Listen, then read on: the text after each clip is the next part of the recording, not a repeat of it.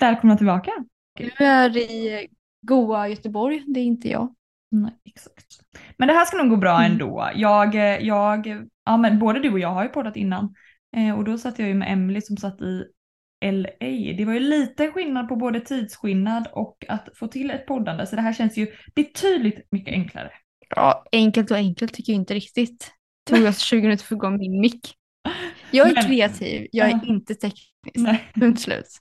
Men nu är vi här och vi ska varken prata teknik eller kreativitet utan vi ska ju faktiskt prata ätstörningar. Och det är ju exakt vad den här hela podden ska handla om och det känns, vi spelade in våra två första avsnitt innan vi ens hade outat att vi skulle ha en podd.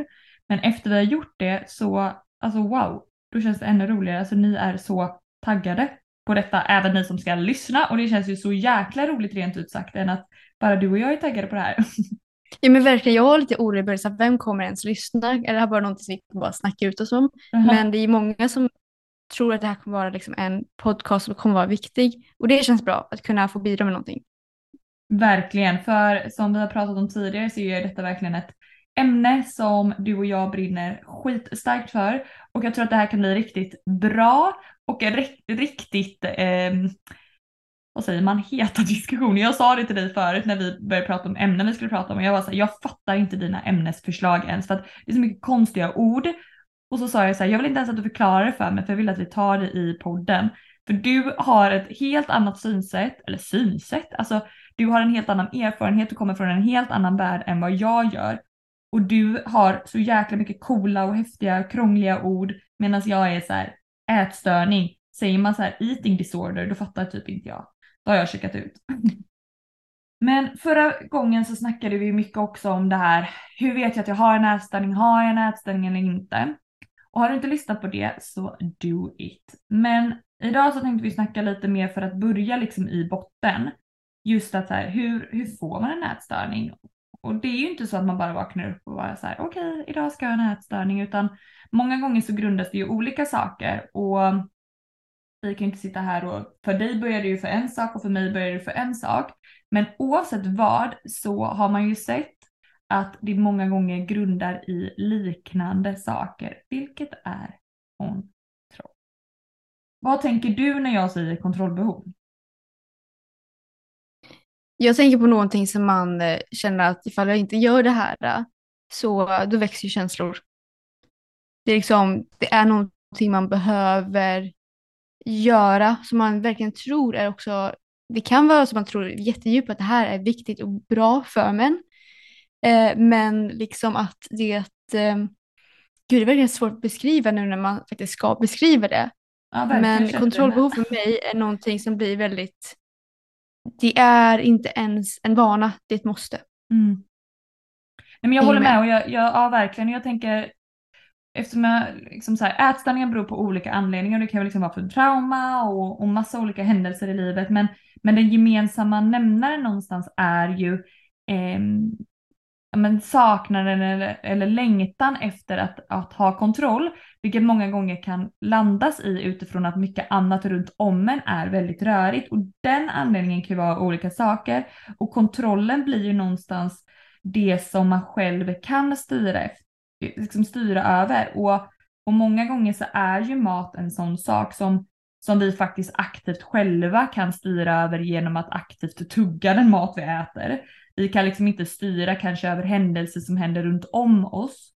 Eh, men vi kan själva ta kontroll över vad vi väljer att stoppa i munnen och jag tänker att det är därför många gånger det kan leda till en ätstörning för att vi kan kontrollera det så mycket och när du väl har börjat kontrollera det så växer den här självkänslan i det. I alla fall för mig så blev det verkligen så här, men gud, jag har hittat någonting jag är bra på. Det här kan jag kontrollera, jag har kontroll. Så det grundade sig inte i själva maten eller rädslan för att äta utan det grundade ju sig i ja, men, känslan av att jag hade kontroll över någonting och att jag kunde styra över någonting eftersom det var så mycket annat jag inte kunde styra eller påverka. Ja, Okej, när du formulerar på det sättet så förstår jag vad jag menar. Jag tänker på lite annorlunda sätt där. Eh, men jag håller med dig Hur nu tänker du då? det i det perspektivet. Vad sa du? Hur tänker du då? Eh, nej men jag tänkte just att den, jag tror jag tänker mer på den känslan man får av kontrollen. Mm. Än liksom vad kontroll egentligen är. Du förklarar väldigt tydligt nu vad kontroll är och hur det uppkommer. Men eftersom jag fortfarande sitter med mycket kontroll, Mm. även om också mycket har försvunnit, så vet jag känslan väldigt tydligt på att när jag inte får kontrollera det jag vill kontrollera så blir jag väldigt lätt frustrerad, jag blir stressad, jag blir orolig, eh, det kliar lite i mig eller så blir det att jag fryser till. Att jag bara skiter i allt. Och det kan ju också, det är inte alltid så att det är så. Alla behöver inte ha det likadant. Ehm, utan det beror också på hur man själv är som person.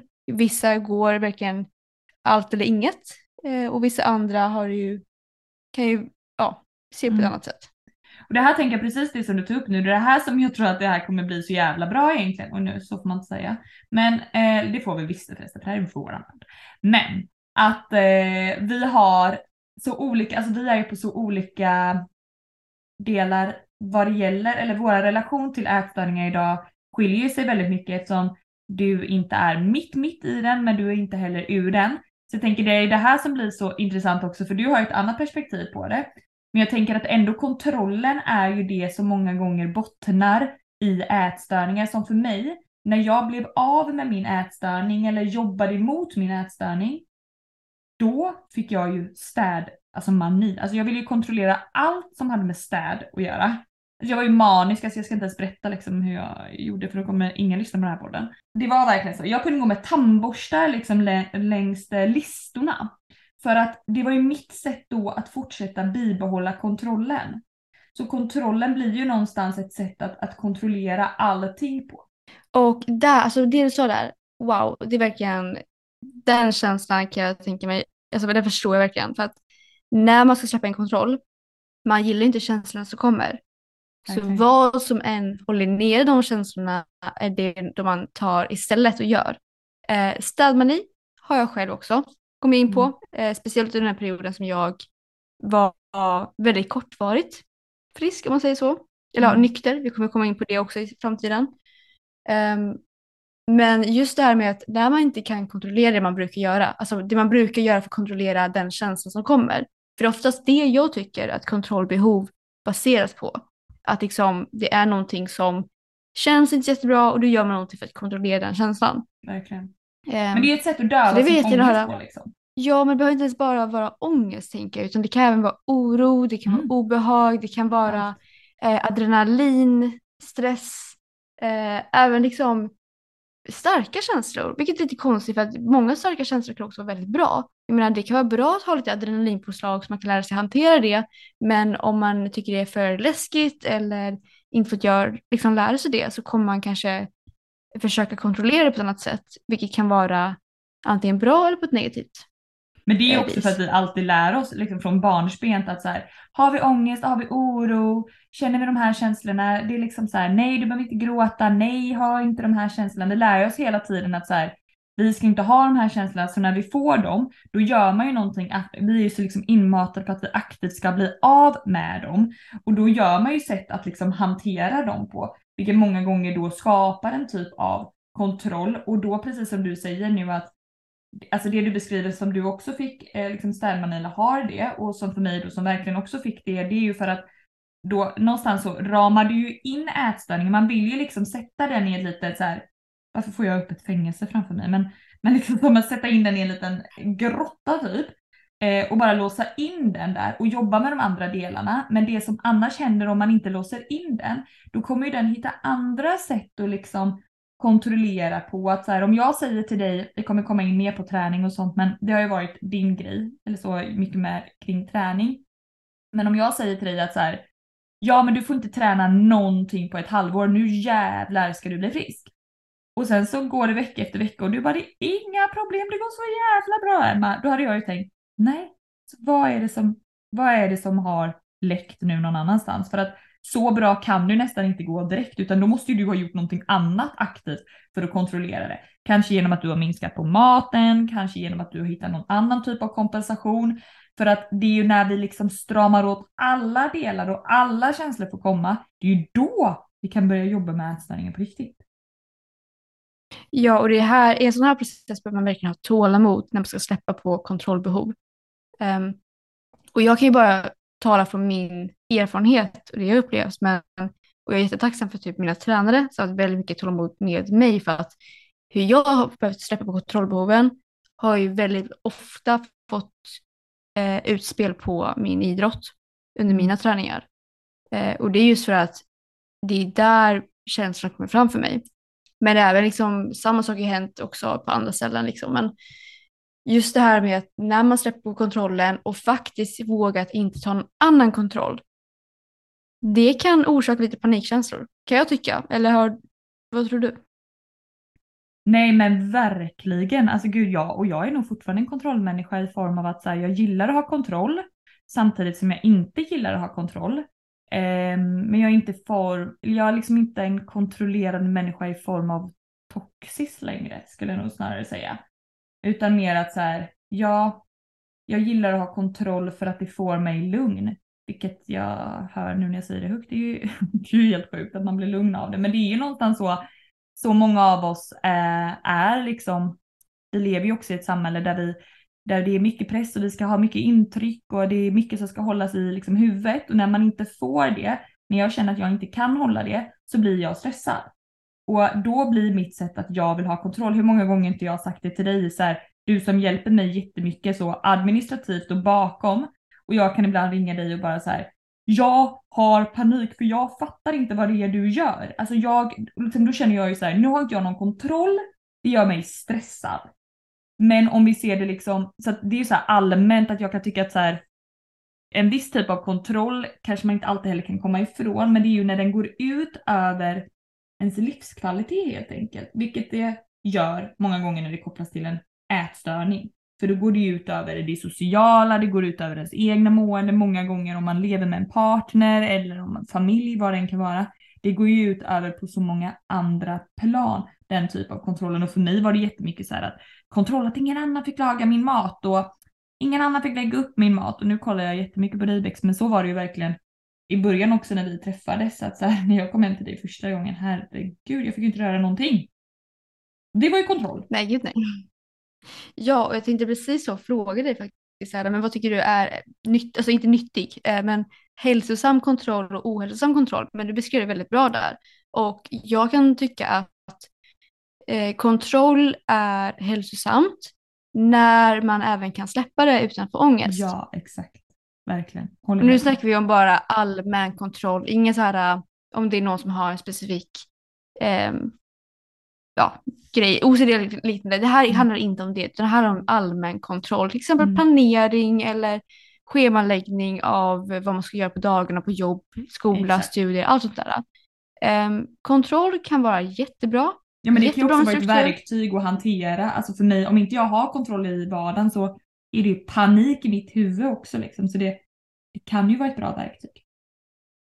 Precis, men däremot om man har gjort en eh, planering och man känner att men nu har jag kontroll på min dag och så är det någonting som händer och man kan inte följa dagen till punkt och pricka. Då är det inte längre en hälsosam kontroll utan då är det liksom en väldigt strukturerad sätt hur man ska tänka, leva, allt ska vara precis så här. Om det inte är så här, då gör man fel eller då är man fel eller då eh, är man inte tillräcklig. Det är ju inte hälsosamt utan man ska även kunna känna att okej, det var meningen att jag skulle städa idag, jag har inte hela tiden. Och det här är faktiskt någonting som, jag pratade med en mindset coach häromdagen och han bokstavligen sa till mig just det här med att våga göra halva. Mm, exakt. Och det handlar just om det här med att istället för att gå helt in hela tiden, för att jag är väldigt van att köra allt eller inget, Mm, men kör 50, mm, okej. Du skulle städa idag, dammsug bara. mm, Eller okej, du skulle ta och rensa bordet. Rensa halva. Mm. För det är lätt att rensa hela. Det är lätt att städa hela lägenheten. Men det är svårare det att städa halva. Mm, Exakt, för Mm. att jag är van att städa automatiskt hela lägenheten jättenoggrant mm, och inte lämna någonting kvar. mm, Men jag har svårare att göra det bara halvdant. mm. Ja, ver- men verkligen. Bra utmaning. Den vill jag skicka med till dig själv tänkte jag säga också. Ta dig an den du med. Jag ska Men göra faktiskt. Ja, för jag tänkte så här att någon, nej men om vi ska liksom koppla det också till ätstörning och mat så tänker jag som när jag kom till dig första gången eh, och just kontroll vid mat och kontroll vid måltider, kontroll vid upplägg, det som då om vi ska prata om den toxiska kontrollbehovet, det som påverkar. Men jag skulle kunna prata så jäkla länge om det och jag skulle kunna förklara. Jag känner bara så här, det där behöver typ ett eget avsnitt där jag ska roasta dig. Tänkte jag säga, det är absolut inte det vi ska göra. Utan vi ska ta upp, eh, vi ska ta upp liksom diskussionen kring det. För jag tror att många där ute kan verkligen känna igen sig i den typen av kontroll. Så jag tänker att vi kanske ska lyfta det i nästa avsnitt. Hur eh, kontrollen kan gå överstyr och hur det faktiskt då kan påverka det sociala men också kanske i det, i det blinda för att du bodde också själv och kanske inte riktigt märkte av de beteendena heller förrän jag kom dit eller förrän du träffade Leo som du är tillsammans med idag. Han skulle ju kunna märka mycket av de här beteendena. Ja, alltså jag är väl öppen med honom till exempel. Så att eh, det är fortfarande så att mycket, många gånger när jag känner att jag börjar få lite kontroll, då tänker jag på vad du har faktiskt sagt till mig. Eh, och jag har ju berättat allt för honom så att eh, just nu så låter jag honom till exempel få ta och göra lite saker som jag tycker egentligen är lite jobbigt att han ska göra. Men, det vet jag bara för att jag har haft Mm. den kontrollen börjat komma tillbaka lite grann. Ehm, men eh, det jag tänkte säga var att vi har just nu pratat ganska mycket om vad kontroll är för någonting. Så jag tycker det är jättebra att vi i nästa avsnitt faktiskt tar fram lite grann hur det kan smyga sig på en också. För att det är ofta så att hur en, ett kontrollbehov börjar smyga sig på en, där kan man få lite varningssignaler för ehm, återfall. Mm. Ja, verkligen. Det är just de här kontrollbehoven från gamla vanor som skapar sedan återfallet. Mm.